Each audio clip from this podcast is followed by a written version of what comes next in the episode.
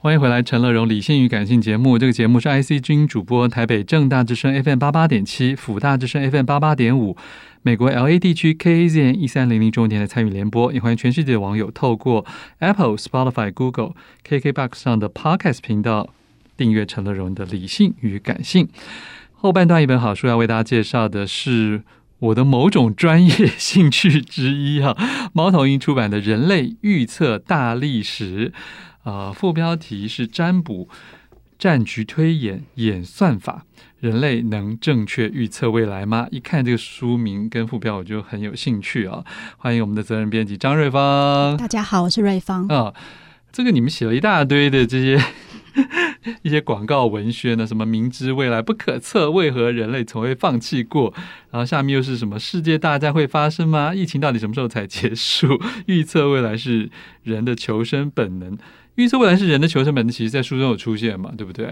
对，其实作者有稍微解释了一下，为何我们明明知道没有办法准确预测，或者是。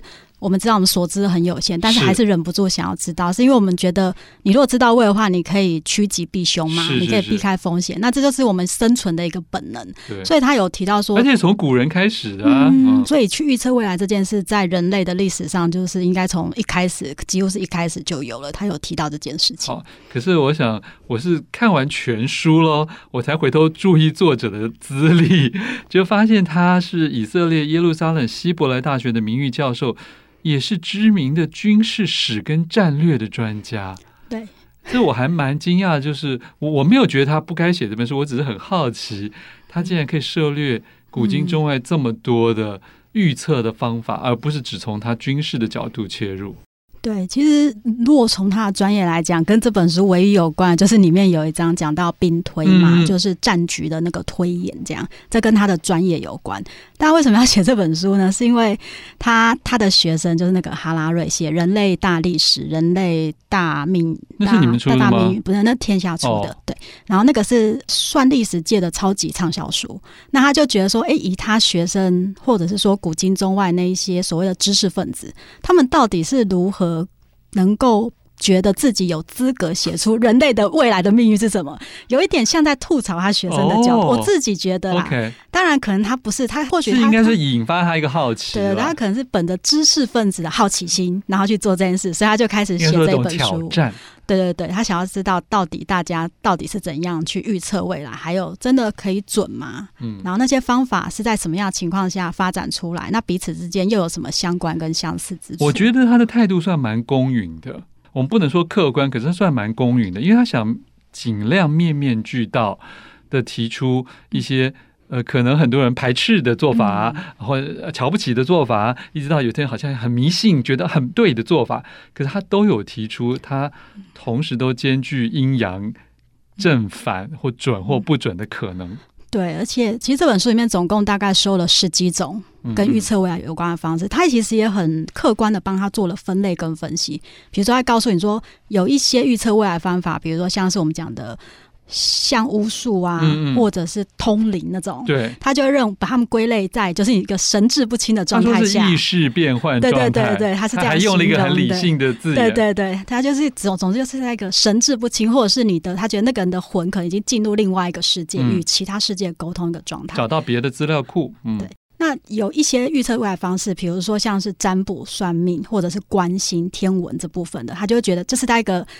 相对清醒的状态下，然后依据某一些规则、某些架构，对架构，然后有观察这个动作，而且可能跟数学还是有关。嗯嗯，对，他会把它做说的比较接近现在人可以接受的一个状态。他想还是要表现出一点学者的风范了，对，就 就免免得被吐槽。另外一类就是跟历史有关，我们常常说，呃，鉴往知来嘛，你从古代的。可以得到你你现在要怎么做，或是你之后要怎么做的一些参考。嗯，他就有讲到这一部分，或者是比较现代的，像是呃民意调查呀，或者是像演算法。演算法，对，哇，这这这个，嗯、对，这也是为什么我们我们的那个书名那里我把演算法放上去，嗯，因为其实我们都知道演算法来干嘛，但是你绝对不会想要把它跟算命或通灵放在同一个标准上去思考它。可是对于预测这件事情是一样的，啊。对对，其实这个逻辑是一样，但是想掌握。别的还没有发生的人事物的那个意意欲是一样的。对对，它背后的这一层是一样的。那我就觉得很有意思，所以我想要让读者明白说，哎，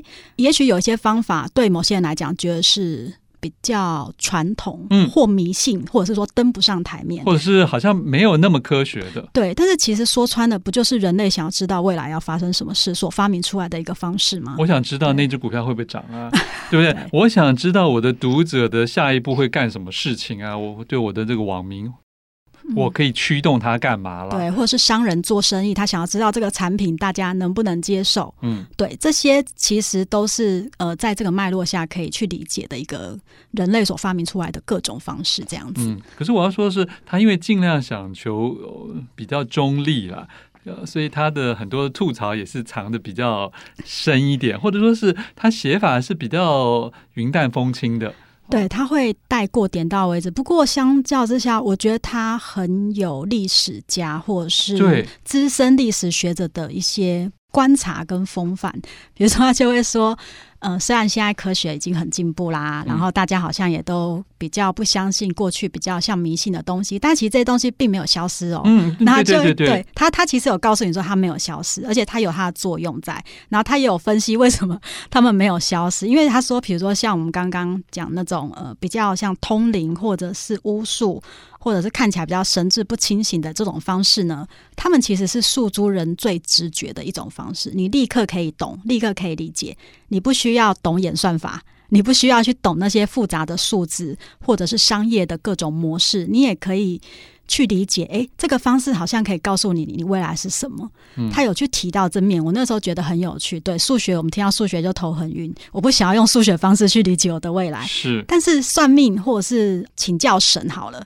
这种就是很直觉，是所有人都可以做的事。这也是为什么这些方法，即使过了数千年，经过了科学革命、启蒙时代，这些东西依旧没有消失的原因。嗯哼，我想这里面先跳开一点，就讲到说是很多人在实际上，不管是求学研究的时候，或者是在已经在公司里面做决策，很多人都会用外推法哦。我觉得我们来提醒一下听众朋友，外推法在作者的眼中，到底是不是值得那么外推呢？好，那外推法它出现的整个脉络是这样子哦，因为他作者他有提到，人类早期可能会认为，可能过去的事情今日会重演，今日的话就明日。对，那所以为什么以前的君王将相要读历史？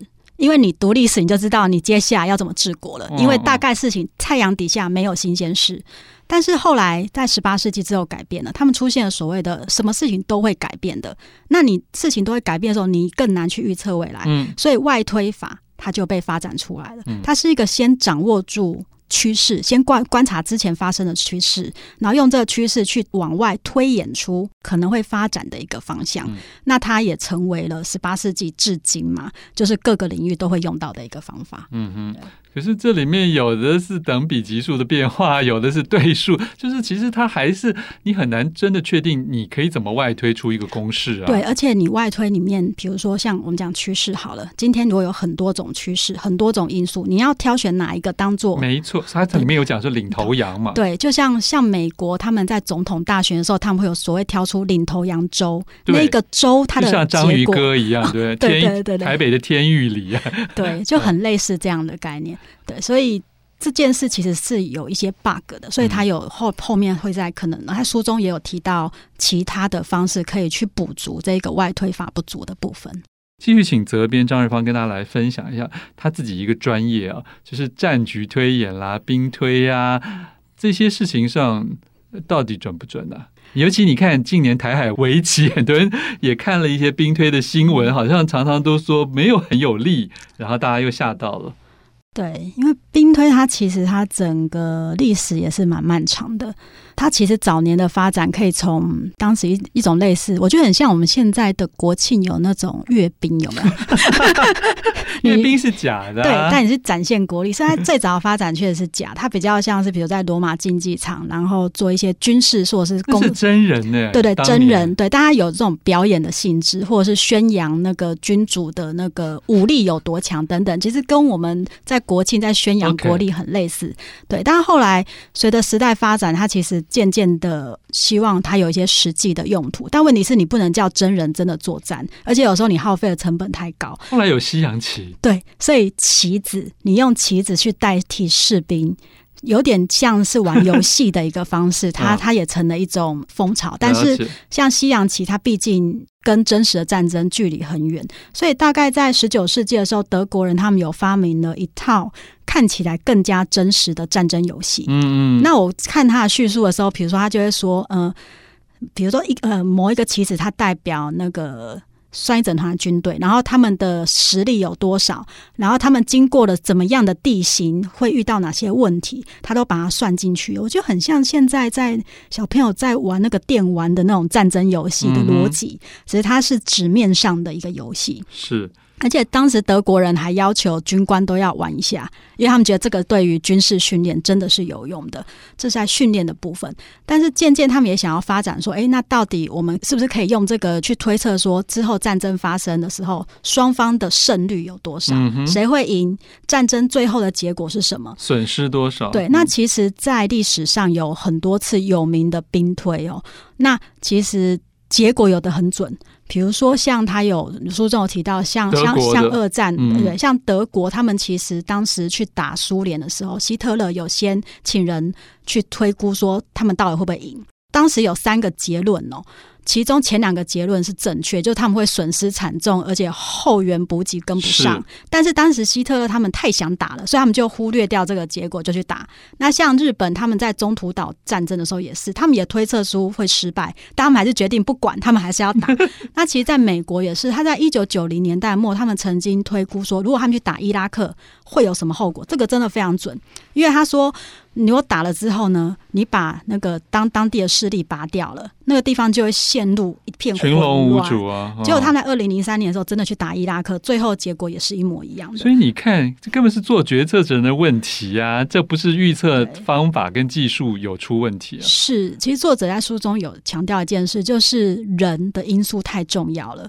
比如说，我们像他里面有提到另外一种，像民意调查也是，你那个结果准不准，其实跟你调查那个人他的态度。想法都很有关系，你的陷阱题也有关系啊。你的问法对，而且有些人做跟说是不一样的，他不告诉你真的，你怎么知道他是真的？所以他有提到说，预测未来方法，它到底准不准哦？其实它有很多的难处，而第一个困难点就是人性。嗯嗯，就是你太难去掌握人性了。那有人性掺杂进去的时候，今天就算你用电脑的演算法好了，你要丢什么？变数进去那个演算法也是工程师决定的啊。对啊。那那工程师他也是人，他还是有他的判断的一个基准。这个时候就很难准确，所以他有提到这个预测未来为什么这么难的一个理由。嗯哼。可是，在书中最后，我觉得蛮有意思的，他有假设一些万一，万一可以预测准的话。他觉得他里面有提到一些很科学的、很世界的这一个层面，我觉得很有意思啊。对，他说：“如果倘若啦，有一天我们真的，对啊，我们真的可以。好，那我们其实也可以想象，那会变成一个什么世界？就是你也不需要。”去猜说下一秒会发生什么事，他觉得意识就已经直接等于存在。对他，我觉得他这个地方讲的有一点很抽象、很哲学的，对，很很哲学。可是我觉得很厉害。我觉得他可以讲到这个真的很厉害。我那时候读的时候，我觉得啊好像蛮困难的，不过可以想象那个感觉，就是对，有点难想象。但但是他他有些比较具体的说法，比如说你已经知道之后会发生什么事，你就没有什么希望啦，你也不用有想象力啦。因为反正什么事你都你是全知嘛，全知视角，所以你就没有想象力，没有创造力，没有活着的乐趣，一切仿佛归零，回到宇宙的初始的一个状态，就是静态了。就是你也不需要再去做什么，反正你就知道了嘛。就是没有什么有让你感到有任何的乐趣的一个地方，所以这也是我当时看完这本书的时候，心里默默想着放松了。嗯、对我就啊，我不知道未来也是一件好事啊，至少不需要归零嘛。对，然后瑞芳，瑞芳，大多数人其实都没有办法一定知道未来，大家都是一种一种半躺平的懒惰，好不好？因为我们更没有办法真的那么准啊。对对对，但这是连个气象都不，不需要焦虑哦。对，他有说到气象。的发展，他有说有比几百年前进步很多啊，但是他依然说很难。对，而且他他里面举一个很好笑的例子，就是说预测很难的时候，为什么很难？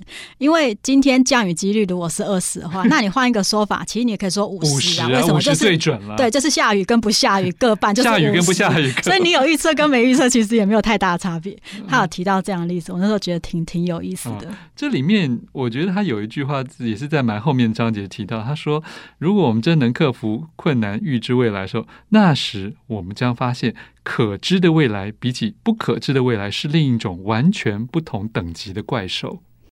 我觉得这句话蛮有意思的。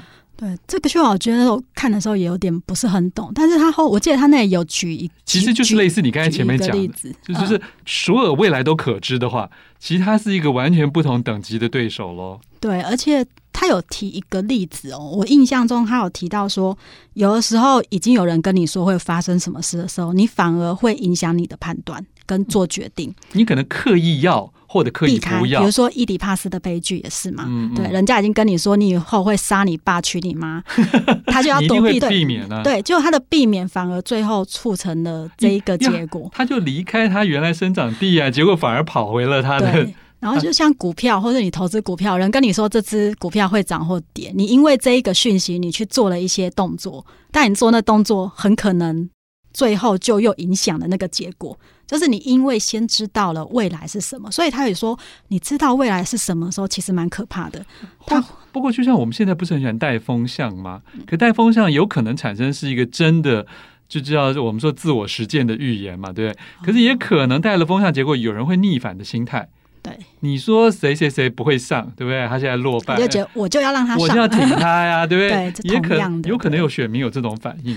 对，不过一个人可能力量不够，但是如果透过媒体传播出去的逆反心态，有的时候是不是会影响大局？是他这件事，就是像确实就像您刚刚在引引述书中那个话所说的，当你已经知道一些事情的时候，他就会反过来去影响他的一个结果，而且那结果可能原本。